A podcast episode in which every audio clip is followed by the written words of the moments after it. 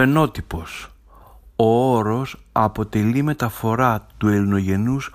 όρου της γερμανικής Phenotype τον οποίο επινόησε και εισήγαγε το 1905 στην ορολογία της γενετικής ο δανός βοτανολόγος Βίλεμ Λούντβιχ Γιώχανσεν προκειμένου να ορίσει το σύνολο των ορατών και επιμετρήσιμων χαρακτηριστικών ενός οργανισμού. Ο ελληνογενής όρος έχει συντεθεί από το αρχαιοελληνικό ρήμα φαίνο που σημαίνει φανερώνω, εμφανίζω και από το ουσιαστικό τύπος που σημαίνει το ίχνος της φραγίδας και γενικότερα τη χαρακτηριστική μορφή.